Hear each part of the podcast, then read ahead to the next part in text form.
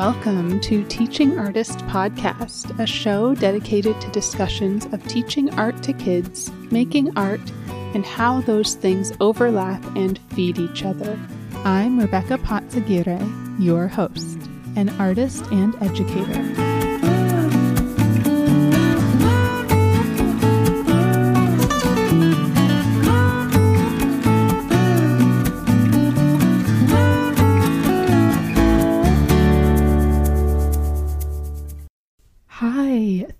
So much for listening. I'm releasing this episode midweek because, well, the weekend kind of got away from me. I intended to share this on Sunday, but Father's Day and a kid with a cold had other plans. This is a great conversation with Emily McMullen, an artist and special education teacher with really good tips to share. Before we dive into the conversation, I have a few exciting announcements to share.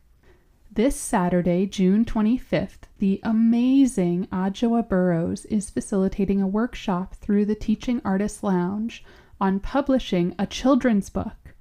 I'll put the registration link in the show notes, or you can go to teachingartistslounge.eventbrite.com. If you've ever dreamed of writing or illustrating a children's book, this workshop is for you. Artist, educator, and children's book author illustrator Adjoa Burrowes will share her journey as an author illustrator and give tips on how you can get started. She will offer insight into working with publishers, getting your foot in the door, and taking a book from idea to proposal to published. Time for Q&A will be included. Adjoa Burrowes has worn many hats as a creative professional, from visual artist, graphic designer, and art educator to award winning children's book author and illustrator of over 17 published picture books. You can hear more of her journey on episode 18 of the show. The workshop is open to teaching artists around the world, Fees are sliding scale 8 to $22. There are limited spots available, so register now. We keep these fees low to make sure workshops are accessible to all. The fees pay the facilitator, support our work, and allow us to continue hosting these monthly meetings. This meeting is part of our ongoing monthly meetups for teaching artists hosted by me, Rebecca Patzaguirre, and Victoria J. Fry of Visionary Art Collective. We really hope to see you there. Have you ever wanted to be on this show? I would love to hear from you. Help celebrate 100 episodes. I can't believe it's coming up so soon. Help us celebrate by being part of the 100th episode. You can record a message on any device and send it in. Share your summer plans and or advice for fellow educators in the fall. I'd also love to hear about you and help you connect with the community by sharing where you are and your social media info. But all that stuff is totally optional. Share as much or as little as you like. Keep it under five minutes or as close as possible and submit through the form at bit.ly slash TAP100EP, so TAP 100EP, by July 31st to be a part of our 100th episode. I'll also drop that link in the show notes. I can't wait to hear from you. Have you heard about the Adding Voices Conference? The 2022 Adding Voices Conference will be in person in Philadelphia and online. There's even a hybrid option. I am in awe of all the work and thought that has gone into making this conference. Everything Adding Voices does is with intention and commitment to equity, social justice, and inclusion in teaching, learning, and building community for art educators who are black, brown, or part of the global majority. They are shifting the way conferences are run by offering truly affordable registration fees. Registration is free for students from any school, college, or university. It's only $10 for art educators of the global majority and only 25 for general admission. I don't know about you, but the 100 up to $400 fees for most conferences have been a huge part of why I rarely attend. Talk about equity minded. That totally doable fee, seriously 25 bucks, gets you access to sessions from Amber Coleman, Dr. Gloria Wilson, DeCarlo Logan, Dr. Minuette Floyd, and so many others, plus a keynote by Jen White Johnson.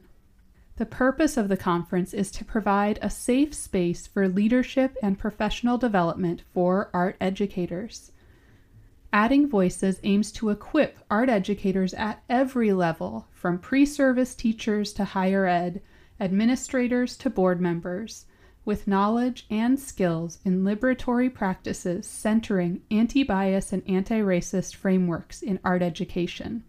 While affinity spaces within larger art education conferences exist, Adding Voices is the only national event that explicitly centers the experiences and expertise of art educators who identify as Black, Brown, Indigenous, or part of the global majority while prioritizing the need for anti-racist and culturally responsive practices at every level of education. Register today at addingvoices.com slash 2022 conference.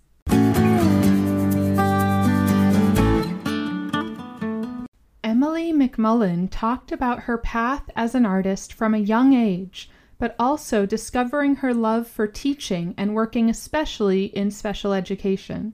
She shared how all consuming those first years of teaching were and how art had to take a back seat. I so related to that feeling of needing to rediscover the artist's self, especially after becoming a mother.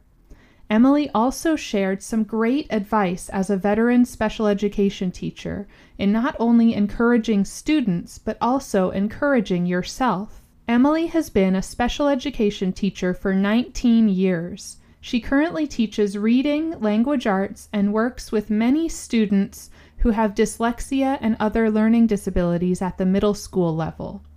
She has a degree in special education, a master's degree in educational philosophy with a minor in visual art, and is Orton Gillingham certified. She attended a high school for the arts in San Diego and has always used painting and creating as a means to self express, navigate the unknowns, and connect with students. She has taught in Maryland, Colorado, and the past 12 years in Southern California. Emily's art practice serves as the fuel which allows her to continually show up each day for her students and her family. Emily has a partner and two daughters, five and nine, who also love art. Let's hear from Emily. I am talking with Emily McMullen today. And hi, Yay! Emily. hi, Rebecca. I'm excited to get to know you a little bit better and learn about your work, your teaching, where they intersect or overlap, where they maybe don't. But I Mhm. like to start with your story, your journey. How did you get into both things, teaching and art making? Okay, sure. Well, thank you for inviting me on the podcast. It's super exciting. So, I was always a artistic and creative kid growing up, and my mom put me in an art magnet school when I was in 4th grade. And so I think That's great. she saw that that's kind of, you know, where my strengths were and she wanted to foster that. And so I'm so thankful she did that because it just kind of gave me this place to be myself a little bit more and grow and take a lot of art classes. So I, I went to the magnet school from fourth grade to 12th grade. So all the way through. And so I got to take painting and drawing and I did some dance and a bunch of other things. But it was just, it was a really great place for me to go through middle school and high school and have those those outlets and just really get in touch with the art side of myself and it just really affirmed that I loved art. And then Yeah. the That's the last Yes, I'm and I'm just so thankful that she put me on that bus and said, "Yes, I'm going to sign my daughter up for this school." Yeah, it's just I'm so I'll be forever grateful for that. And then the last 2 years of high school, I had an extra elective class and I ended up being a peer counselor in the the profoundly handicapped classroom. So it's like, you know, you go in there and you help and you interact with the kids and you help them with their work and take them to their mainstream classes. And I just fell in love with it my junior year and I loved it so much that I I remember I had to take like astronomy or something at the community college so I would have that extra class again in 12th grade.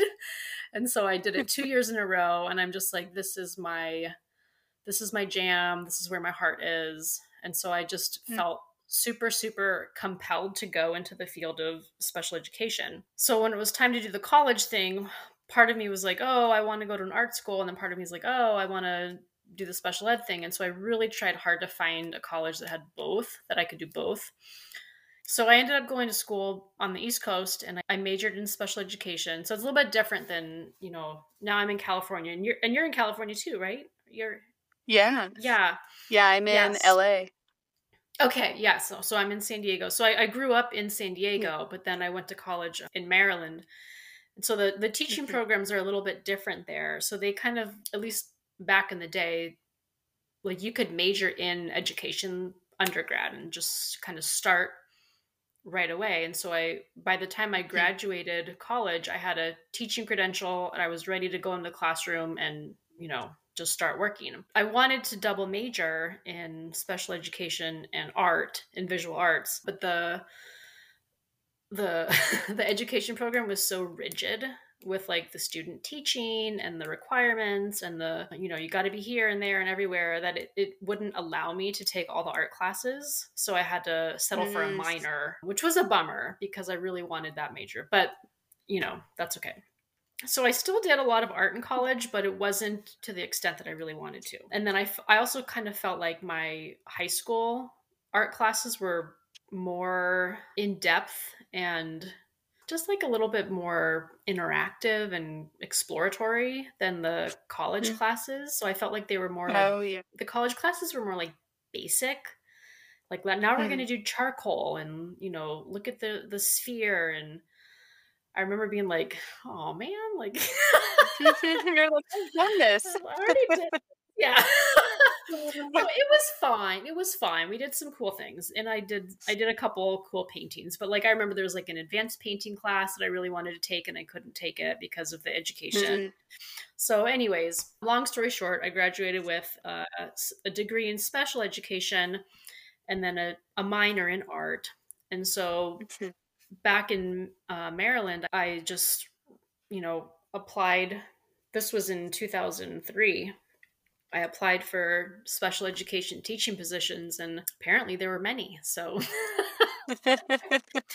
so I got a job, and I, I ended up staying there for five years, and I got my master's in the evening. And you know, as most teachers know, it just kind of consumes your whole life. So you know, first year teacher, second year teacher, third year teacher. It's all it's all you do is teach. So you you know you you you Mhm. live teaching. It's every weekend you're working on stuff. Every evening you're working on stuff. The, those 1st years are Mhm. so hard. So I really felt like everything went towards the the teaching job, and my art really really faded to the background, and then it was kind of like gone. So yeah. but it was also like I was so into the teaching that it was okay or that I couldn't even think about it. So I, it was just sort of, it wasn't like I was really missing it. It was just like I couldn't Mm. access that part of myself at that time and that was okay. So I didn't do art. I stopped doing art for for years. I would say at least a good 6 years. I didn't do any art, zero. And then I ended up let's see. I I met my husband. I got married. I got my master's all in education, nothing to do with art. And then after five years in Maryland and teaching, my husband got the opportunity to go to a program in Colorado for physical therapy. He's a physical therapist. Mm-hmm. And I, so I said, yeah, let's go. And I was ready to go. And I did my master's and stuff. And so we went to Colorado and I taught general education, kindergarten, and first grade combo class. Oh. So. Those little ones. yeah, it was fun. It was oh. it was it was adorable. They were so cute. But the school, it was I ended up working in it was a very small town and I worked at a private school, which was very mm. different. So in Baltimore, I was in a big public school. It was predominantly African American. It was a Title One school. We had a lot of excellent resources, a lot of programs. And then it was like I went to the opposite side of the universe. I went to a small, like white little sn- snowy town in Colorado where everyone Mhm. skied and like there was very little diversity. The socioeconomics were completely opposite. It was a private school, which I had Mm. never experienced. I went to a public school, so I had never experienced private school. It's just very different. But they Mhm. did have a lot of good art stuff. So that was good. And then in the town there, I ended up taking a couple classes. They had a little like local art guild kind of community Mm-hmm. center. And so I took a an oil class there. It was like beginning oils. And I Mm. and then and so that was just like so good for me. So I felt like I was tapping back into the art and I realized, "Oh my god, like I I forgot about this part of myself. It was like remembering like I had a limb. I was like, "Oh my gosh, like my arm my arm works." And. I I loved it and then it's just kind of like very very gradually built up from there. So that was around like Mm. 2008 9 10ish. I started taking those classes and then there during the summer there was a little community center program for children and so I ended up working there in the summer and just kind of getting back into the the materials and you know slowly with kids and it was good. It was it was good to get back into it and then um we moved again. So then we moved to so we were there for two years and then we moved back to san diego back to my hometown. And we had to live with my parents to kind of like regroup and so then there was no art again because then there was no space. Then they started over again. Yeah. my job i started all over again and back in the public Mm. schools and it was very overwhelming back in special education whole new state california is so i don't know if rigorous is the right word but just there's so many there's so much red tape to being a teacher in Yeah. California. so I had a Maryland credential, I had a master's degree, I had a Colorado credential, and then in California and and I had like five, six, seven years of teaching, full-time teaching under my belt. And they're like, Yeah, Right. here's your here's your preliminary credential. Like you need to go back to school for 25 units or whatever. Mm. And I was like, oh Lord. So I I was like, I was like back in my kid bedroom and like my husband and my parents and like I'm going to school again and I was like what is that what's happening so we I mean we we did it but it was tough and so it was 2 years we stayed with them until we could finally like get out on our own and like get into you know adult life again in California Mm. so there was no art happening like no intentional art happening then and then it really wasn't until my first daughter was around two years old. So Mm. now this is, so she was born in 2013. So around 2015 is when I really started to get back into the art. And it was really just, I think, my soul was just like, it's time. like, Mhm. you- Like I like, need it.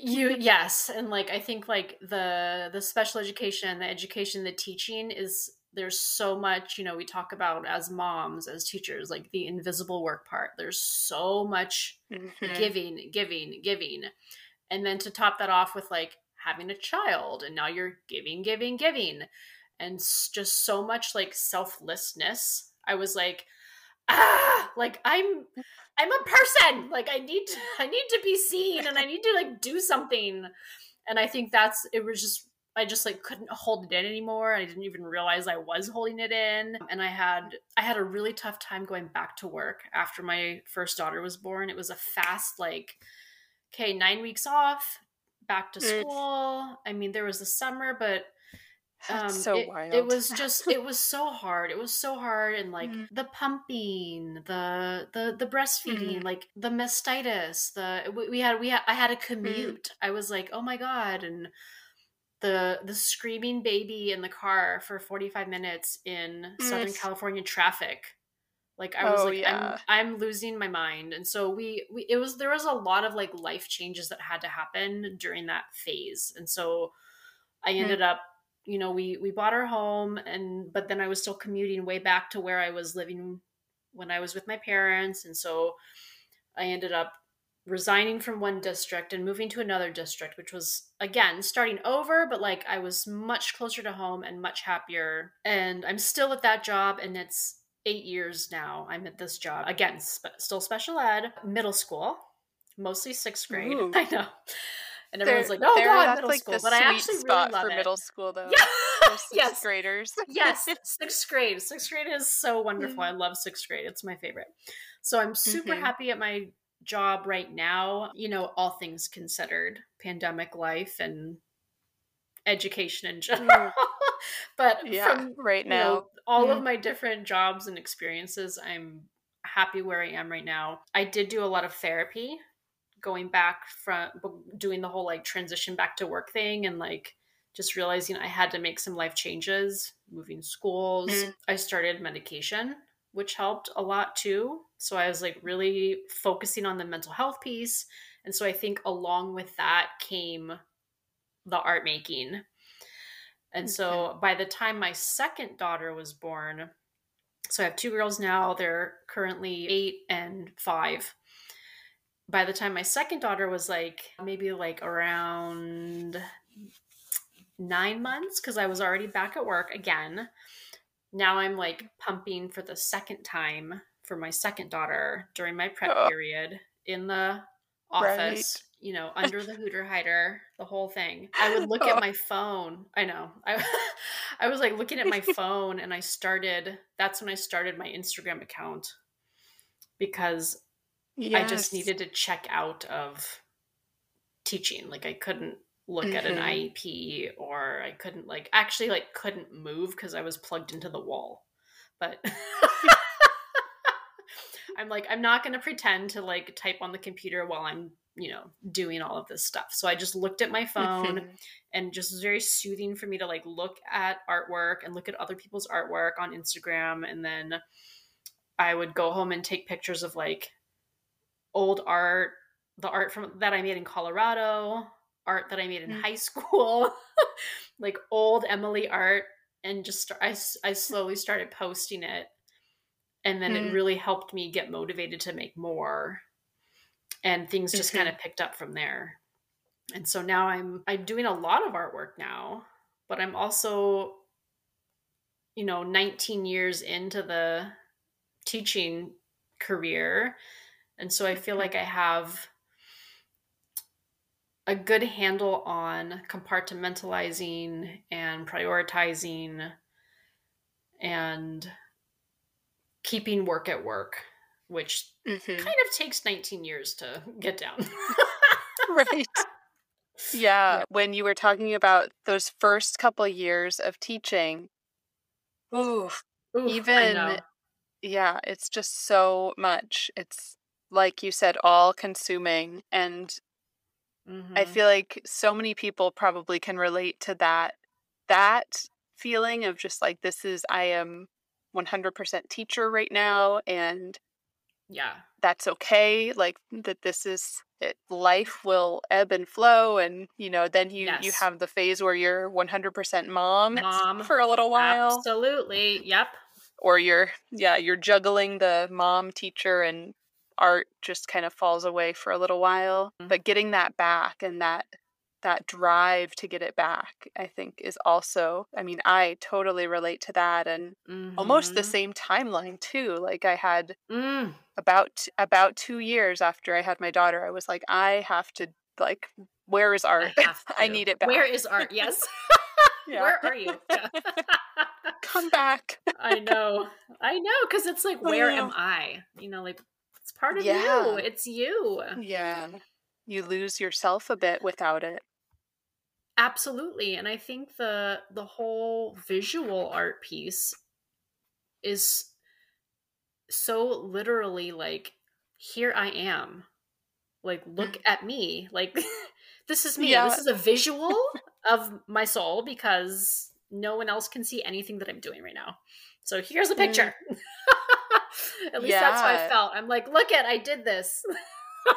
And talking about, here. you know, you you brought up like the invisible labor that goes into teaching and Mhm, mothering mhm. and yeah, that that's Absolutely. and especially the way you you talked about getting back to it almost like through Instagram, through sharing and like Mhm. looking at what other people were doing, but also through saying that like here I am. This is yeah I'm a person and this is what I do.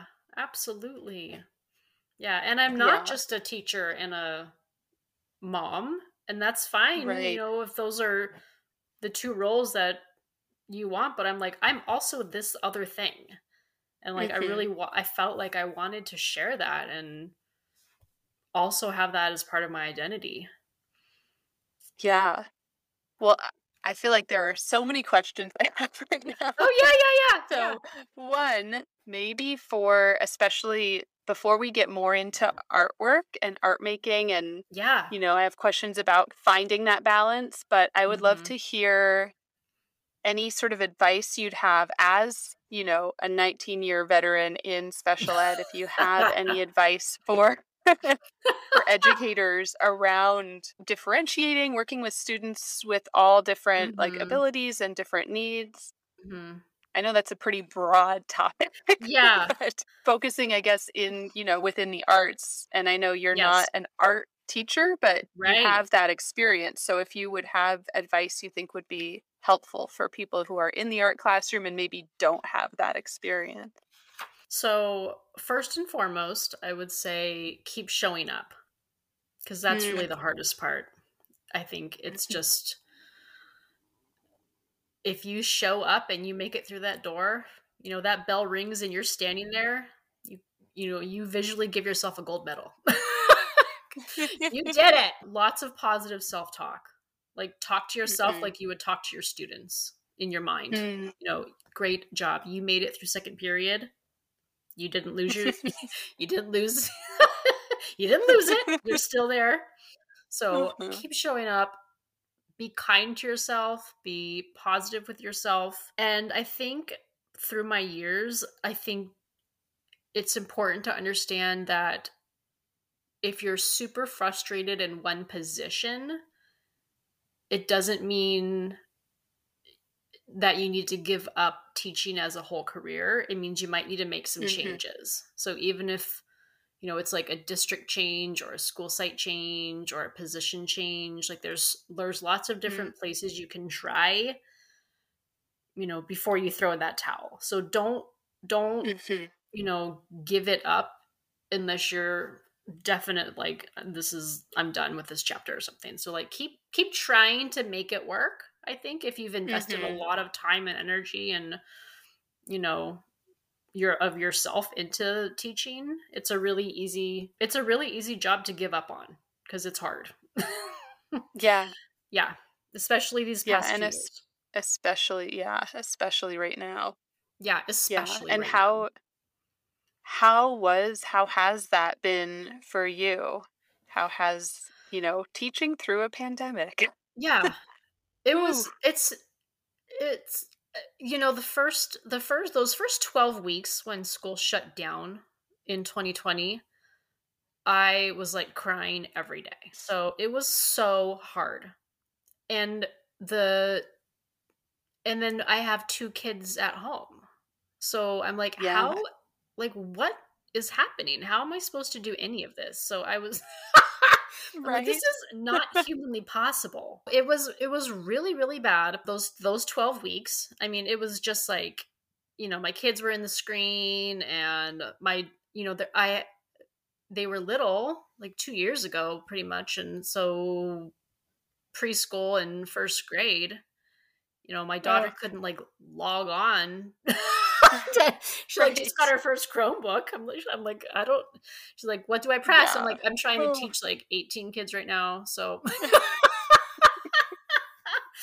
I mean, it was just it was oh. a shit show, but it was you know it is what it, it is. It was what it was. So, and then we had summer to kind of regroup and think about it, and then we found out we were going back virtual in the fall.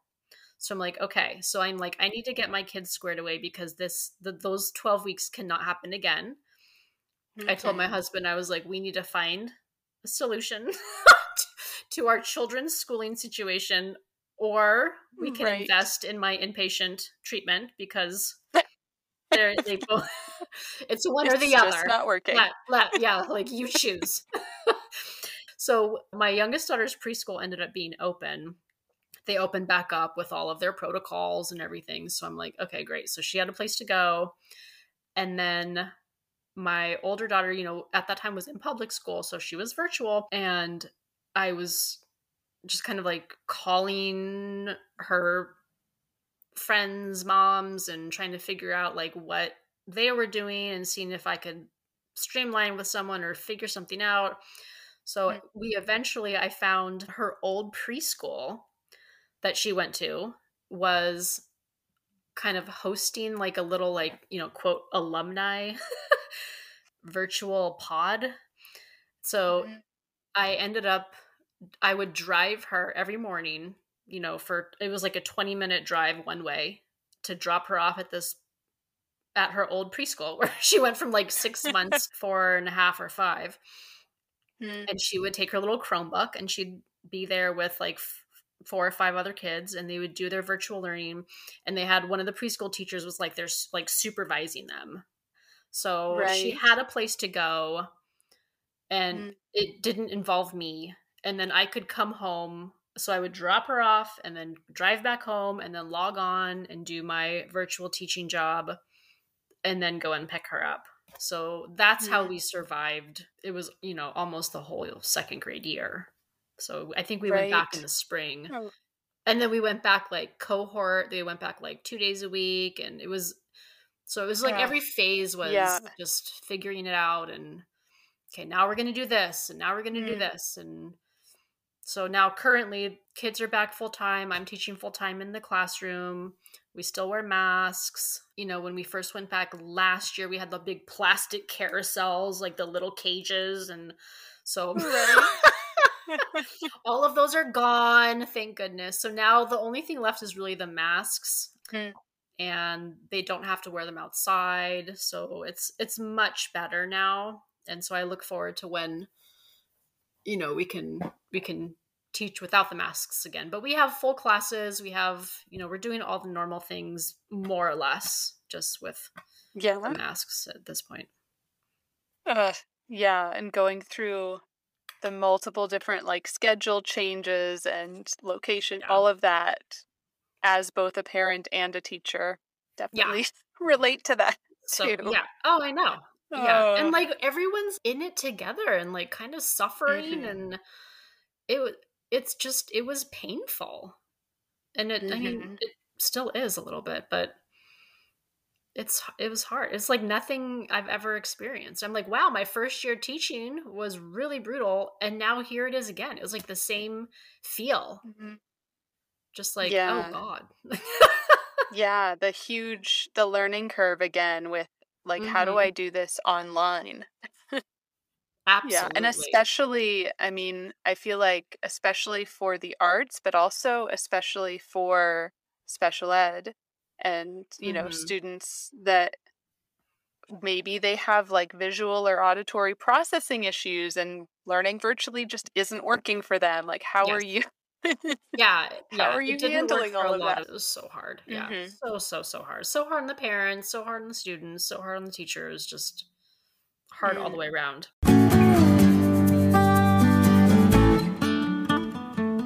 Hi, folks. Thanks for listening. I hope you're enjoying this episode. I'm jumping in to share one of the tools that I love. If you're thinking about starting your own podcast or video series, Zencastr is super helpful. Zencastr is an all in one podcast production suite that gives you studio quality audio and video without needing all the technical know how. It records each guest locally and then uploads crystal clear audio and video right into the suite so you have high quality raw materials to work with. You can try it out for free at zen.ai slash teachingartistpod and if you do decide to sign up for a pro account, you get 30% off with this link, and you'll be helping support this show. I love Zencastr because it records two separate tracks to make editing easier, and all I have to do is send a link to the guest. It can also handle multiple guests, and there are options for audio only, recording audio while viewing video, or recording both audio and video. I usually opt for just audio so I can record in my PJs. now the secret's out. The link to get 30% off Pro and throw some support our way is zen.ai slash teachingartistpod. I'll throw that link in the show notes as well so you can try Zencastr.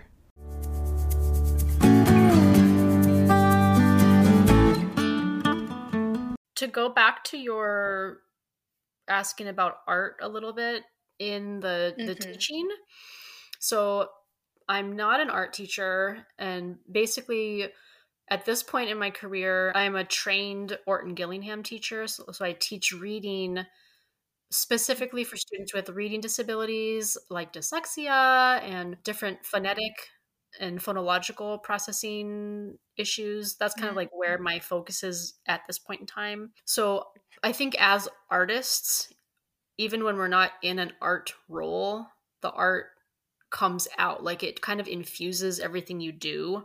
And so I think once I t- kind of tapped back into my art a little bit, it just started spilling out everywhere else. So teaching you know if the the class is is rowdy or we need a break or we're stressed out or you know they did a bunch of like encoding activities in a row we'll stop we'll do a quick directed draw so like i'll throw a paper under mm. the doc cam you know and everyone just kind of like quiets down and follows along mm. And you know i'm in i'm doing sixth grade now so they're really into anime and they like you know like cute yeah. any kind of art. And so like I'll find just like a picture yeah. on my phone and then I'll look at it and like just do a little quick thing and they won't know what it's gonna be and then they're you know excited to have this little thing. So I do stuff like that yeah. all the time. Just like mm. or if I can see that they're getting agitated just like in the margin like okay i'm like we're doing this over here we're writing some words and then right over here we're making this little thing so i think mm. just accessing that is super helpful. And then I think yeah. the arts, you know, we've and on your podcast you've talked about this so often too. It's just like it is the universal language. So there's mm-hmm. I mean it, mm-hmm. it it breaches the divides of you know ethnicities and races and it, i mean it really is the common thing and it's that also goes for you know the spectrum of abilities. So mm-hmm you know maybe a student can't relate through their writing but they can convey through pictures or through art or you know like the gift of art or the appreciation of art so it's it's everywhere and i think that some of the best connections i've made with students even in a reading class or a language arts class is through art because mm-hmm. they'll you know they'll do a little doodle and i'll talk to them about it and then we have this bond and then they're more willing to work for me and then you know, it just kind of goes from there. And then I'll, hey, I'm like, hey, you want to see some of my artwork? And then we have this thing, and it's just, it's a great mm. connector with students. Yeah, that's beautiful. Uh, and it made me think of just part of having like Zoom kindergarten for my kid was mm. getting to mm-hmm. see how do you learn, like, how do you teach reading to a kindergartner? Mm-hmm. And so mm-hmm. much of mm-hmm. it was drawing which was mm-hmm. really kind of fascinating for me to see. It's like, well, if you don't have the words yet, like draw it, make the pictures. Yeah, absolutely. Yeah. Yes, 100%. Yeah.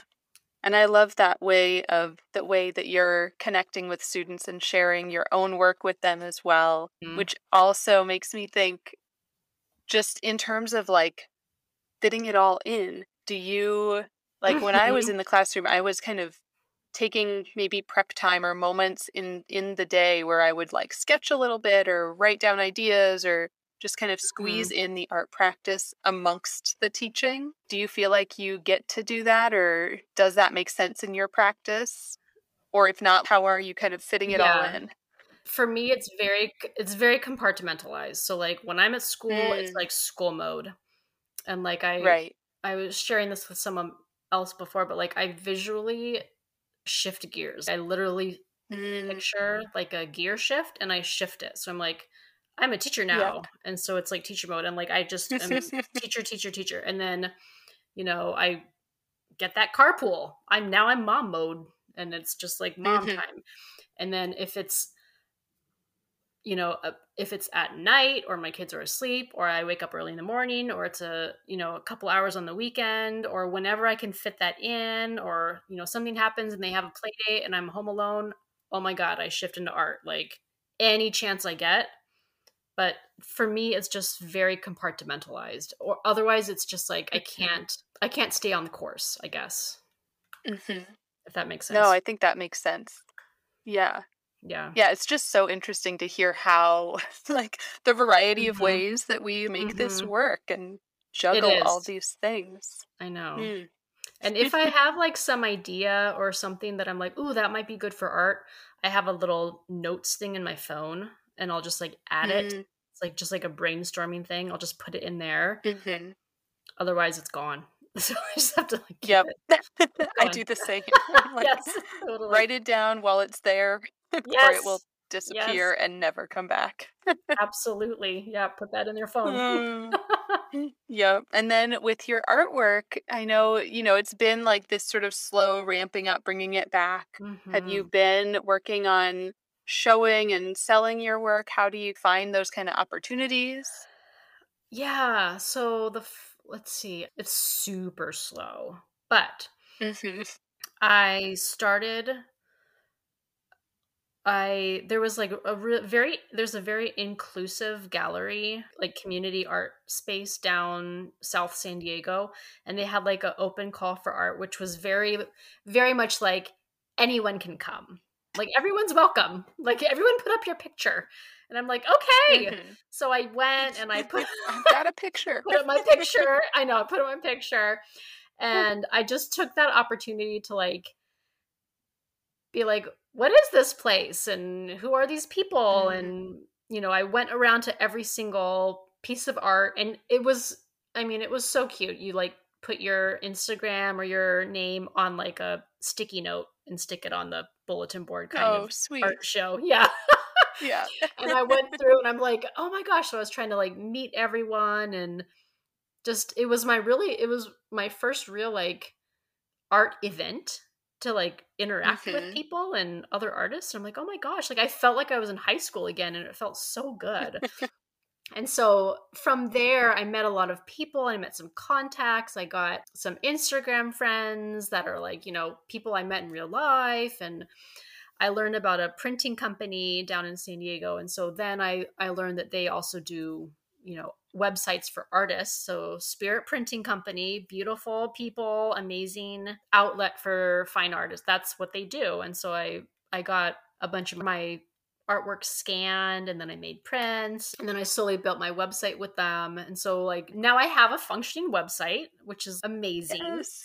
I know. Yay! It was like such an accomplishment. So like I I have sold some prints through my website and then I did two different pop-up sort of art booth things like street fair style, mostly like prints. And then I made I made my paintings as stickers which Oh, cool. were which was so fun and and so cute. And so I sold a lot of the stickers. That was like the big thing at the street Yeah. fair, like the stickers. And then I I have my stickers actually in my prize bin, kind of like incentive thing at school. And so I have oh, eleven. cool. I know I have a, I have eleven prints made of my paintings, and I have eleven stickers. And so I, I joke with the kids. I'm like, you got to collect all eleven. You got to. You... so they put they put them on their water bottle or on their computer. No, That's great. cute. But I'm like, oh, there's my sticker. yeah. That's So, amazing. yeah, I love that. And then they're like they're like little promoters for you. That's right. I'm like, ooh, look at that kid's water bottle. That's nice. yeah. You you want a the real thing? You want an original? I yeah, exactly. I know exactly. So yeah, I've done you know that much, and then I've entered some calls for art things, but I haven't you know gotten into any yet. So I, I think I'm trying to figure out where my art goes.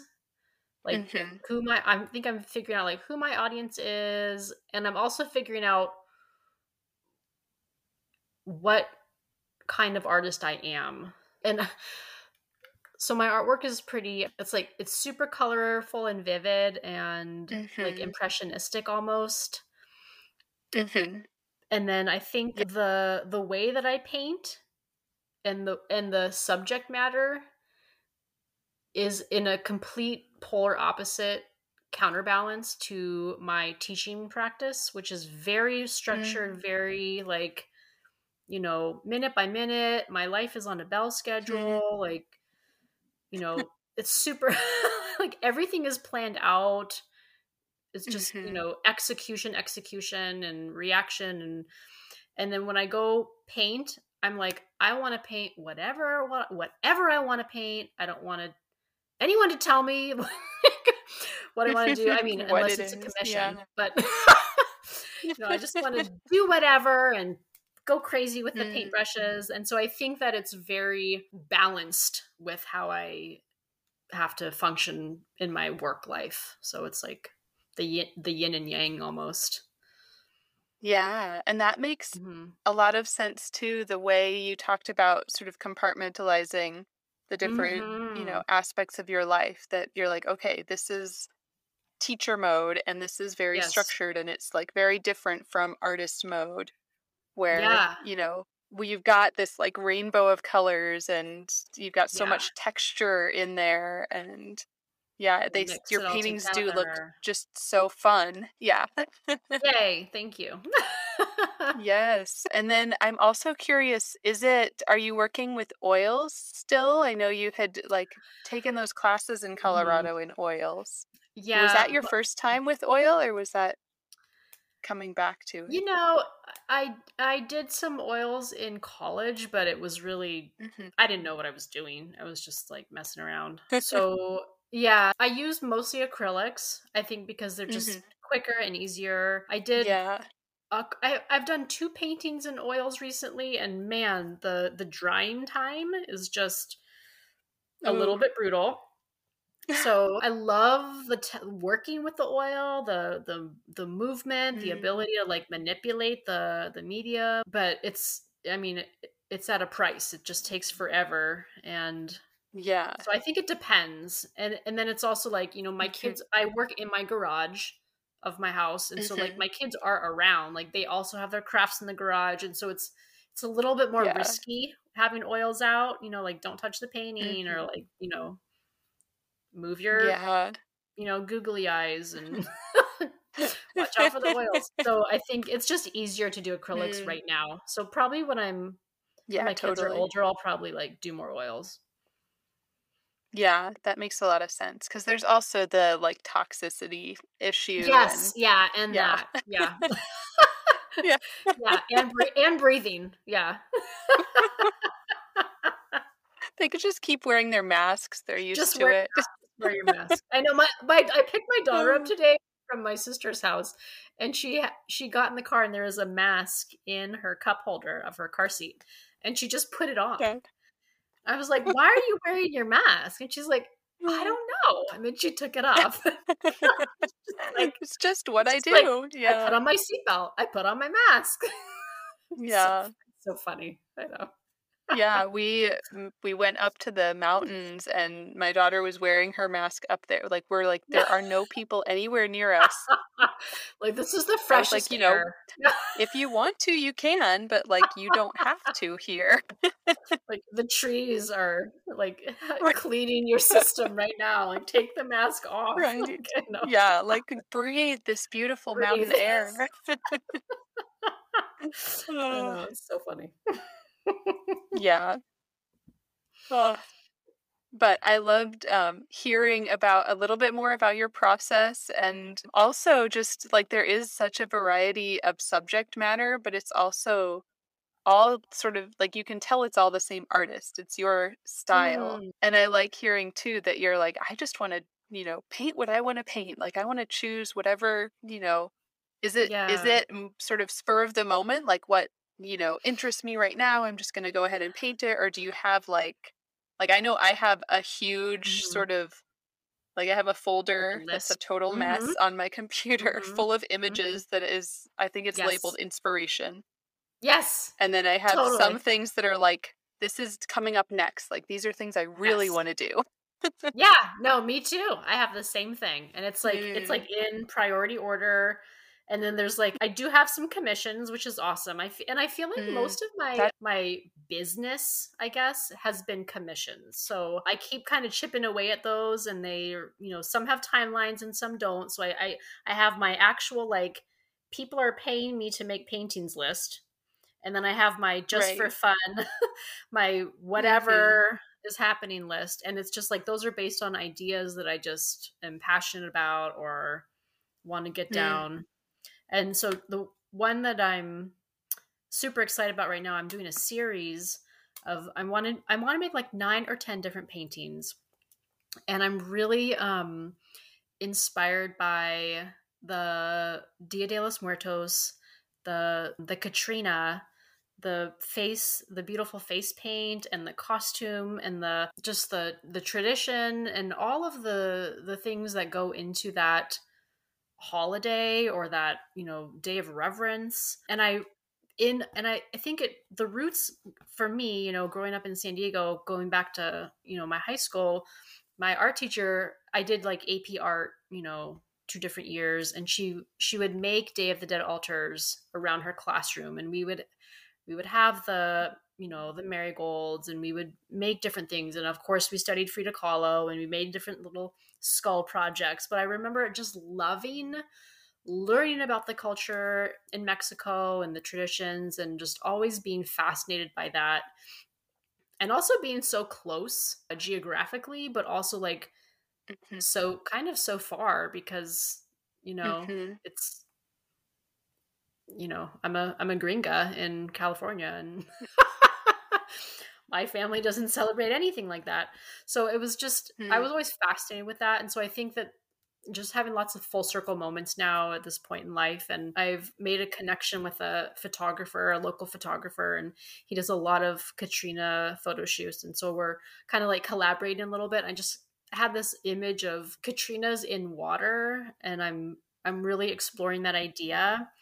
And I think just, you know, water as and like you love the water i love your polymer clay yeah. water so it's just like it's the best there's something about like capturing water that's so fascinating mm-hmm. and so i'm just like trying to i don't know what it is but it's like this the the image of the catrina and the water i can't i couldn't stop thinking about it mm. so i'm mm. like i gotta try this out so I, i'm on my second painting right now and there's something about like the glow like if you can picture like a pool at night with like mm. a colored light yeah. How it like you see the light, the water's like the different color and it's like all different textures.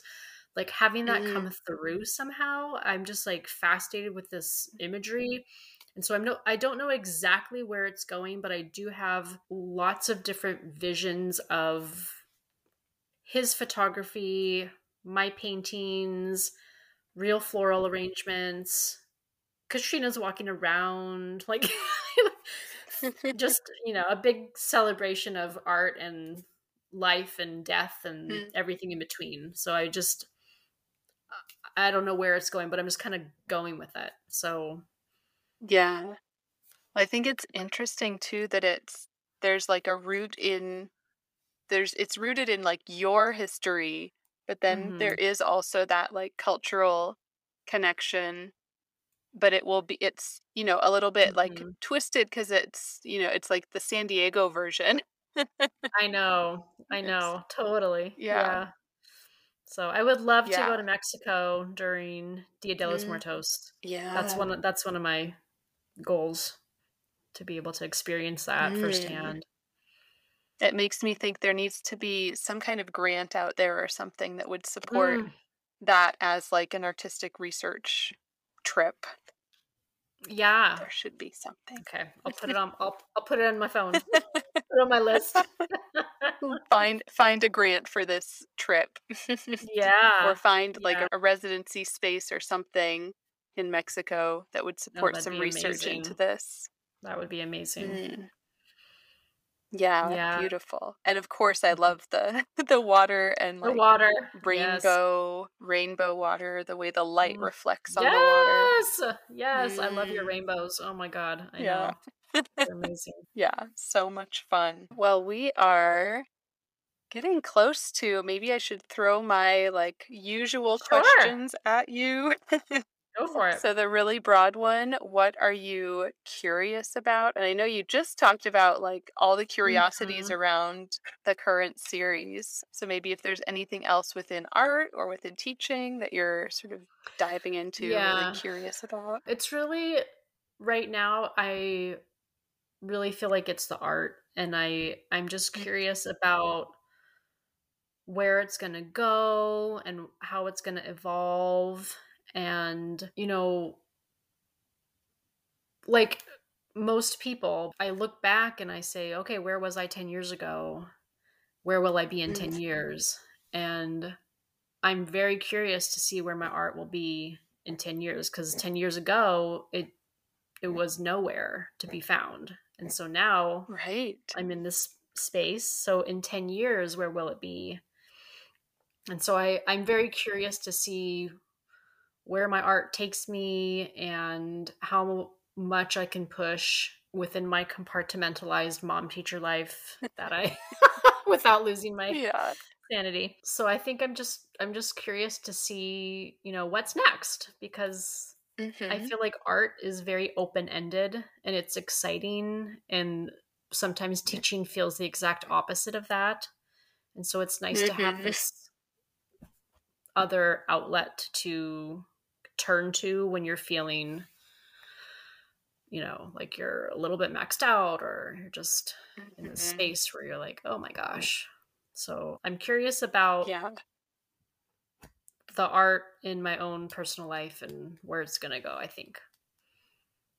Yeah. Well, I think it's it's really kind of beautiful to look at it that way as like 10 years ago it was hmm not like non-existent and Yeah. Like what will happen 10 years from now it makes it feel like you know the possibilities are endless it could be a Yes. huge it's been already this giant shift so like what's the next Mhm. giant shift Yeah. And I love that yeah feeling of hmm possibility. yeah that's great and a hmm great counterpart to teaching right now when it feels like potentially very frustrating and Yeah. You know Yes. just Yes. challenging Lots of limitations. Yeah, for sure. okay fun kind of silly question what is your favorite food Oh my gosh. I think my favorite food would be like super fresh guacamole, a little bit of lime, a little bit of salt, and then like freshly made tortilla chips. I Mm, think just like perfect. Yeah. yes Just that like is when you get very that southern california too Yes, yeah. Like when you get that ooh guacamole and the, the avocados are just perfect, and you're like, yeah, someone Mm, knows how to make this. Just so good. yeah So so good. good yeah that's like not always with super fresh guac but the chips and maybe like salsa hmm that's always my sort of late night hmm it's like I probably shouldn't be eating good. this at 10 p.m I know. but that's what it is You that's what it is. Yep, you do what you do. Do what you gotta do. yep the stu- studio time and chips making sure those chips don't like fall in your your artwork Your artwork, I know. It's like, yeah, you know, you're you're up working and everyone else is sleeping, so you get to eat your Mhm. chips. Yep. Without having little hands taking them out of your bowl. Yes, yes. No. Oh my god. No. Always sharing. Is there is there anything you really wanted to kind of get to that we missed? Is there anything like that you would want to touch on? I think the only thing I was thinking about when I was, you know, thinking about having this conversation with you is the the special education pairing with the art. I think it's also really really important to know that a lot of students with certain disabilities are gifted in many other ways that are not Mm. commonly honored by our society. And Mhm. so if you do see, you know, as a teacher, as a adult, as someone working with, you know, kids of any age, if you see some spark in anything, I would say acknowledge it, talk about it, ask questions about mm. it, foster it, and that can make such a difference. So I think Yeah. you know, for me, art is a category. It's easily defined. And so my mom was able to say, like, oh, Emily likes art. Let's put her in the art mm. school. You know, thank you, mom. But some other kids, it may not be like such a defined category. And so I think Right. because of my time spent in the special education field, I've been able to kind of notice wow, like this kid is really into and gifted in this really random thing that isn't, you know, a big broad category like art. But let's talk about it and you know, foster that love for this thing. And I think just knowing knowing that that is so common with the students with special needs because they have so many messages like we need to work on this, we need to remediate that, you know, Mm. this isn't up to the score and you know, we need to work on this fluency or whatever. Finding the things that they are good at and just like hammering that down and bringing that home can make such a difference. Mhm. So, yeah. Yeah.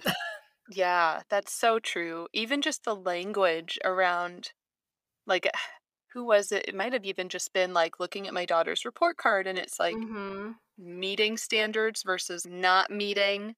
Yeah. And e- like, even that language, it's there's so much negativity there. Oh, yeah. I know. I'm not sure how you would read, like, what would, what words would you use? What words would be hmm better? But it's just like, hmm it seems to focus on those like deficiencies. It does. and- it really does. Yeah. Yeah. Yeah, for sure. So times where we can focus on all of the positives. Yeah, All the I totally agree that that's really important. Absolutely. Yeah. Any any gifts that you Yeah. see. Yeah. The mm-hmm. undefinables. The non-categoricals. Yes. Yes. yeah. Yes. Yeah, for sure. I love that. Mm. Well, is there anyone that you'd want to thank or give kind of like a shout out to? Well, definitely my mom for putting me in the art school when I was in fourth grade. Thank Mhm. you. My husband for supporting and helping me carve out some time and helping me arrange the garage so I can do my artwork, Make a little studio. make a little studio. And I could not have done those pop up shows without him because there was like a Mhm. tent involved and tables and Oh, lots like multiple cars so that was Mm. huge so i think you know obviously my mom my husband my high school art teacher her name is patricia mccauley she's on instagram mm. that's amazing. yeah she was my art teacher for like five years like eighth grade to 12th grade Mm. and that was my safe place was the art room sometimes i would eat lunch in Mhm. there i would always look forward to going there i feel like that's what really got me to school because that's that's where I shine and that was my strength and my my safe place. So my high school art teacher for sure. Yeah. Yeah. So all you Oh. art teachers out there, Yeah. thanks for opening your doors Um, at lunch for all the art kids. yes. Keeping that safe space open. I know. Yes. Yes. Um, okay, last thing. Where can people find you and connect with you online? Okay, so I'm on Instagram, and my Instagram is my handle is at practices in art. So it's like Mhm. practicing. I love that. Practices in art. Um, always practicing. And then I do have a website now, but you can link it. You can click on it in through my Instagram, but it's www.practicesinart.com Awesome. and and Facebook too, but not much. And I will link to those as well. Thank you. Perfect. Perfect. I appreciate that. Yes. Yay! Absolutely. Thank you so much, Emily. This was Thank you, wonderful. Rebecca. This was so awesome. Thank you for having me. I really appreciate it. I love your podcast. Absolutely. oh, thank you. Yeah, keep doing the good work you're doing. It's just, it's great. I listen to you try all the time. try I know you're doing amazing. Oh, you're doing amazing. Thank you.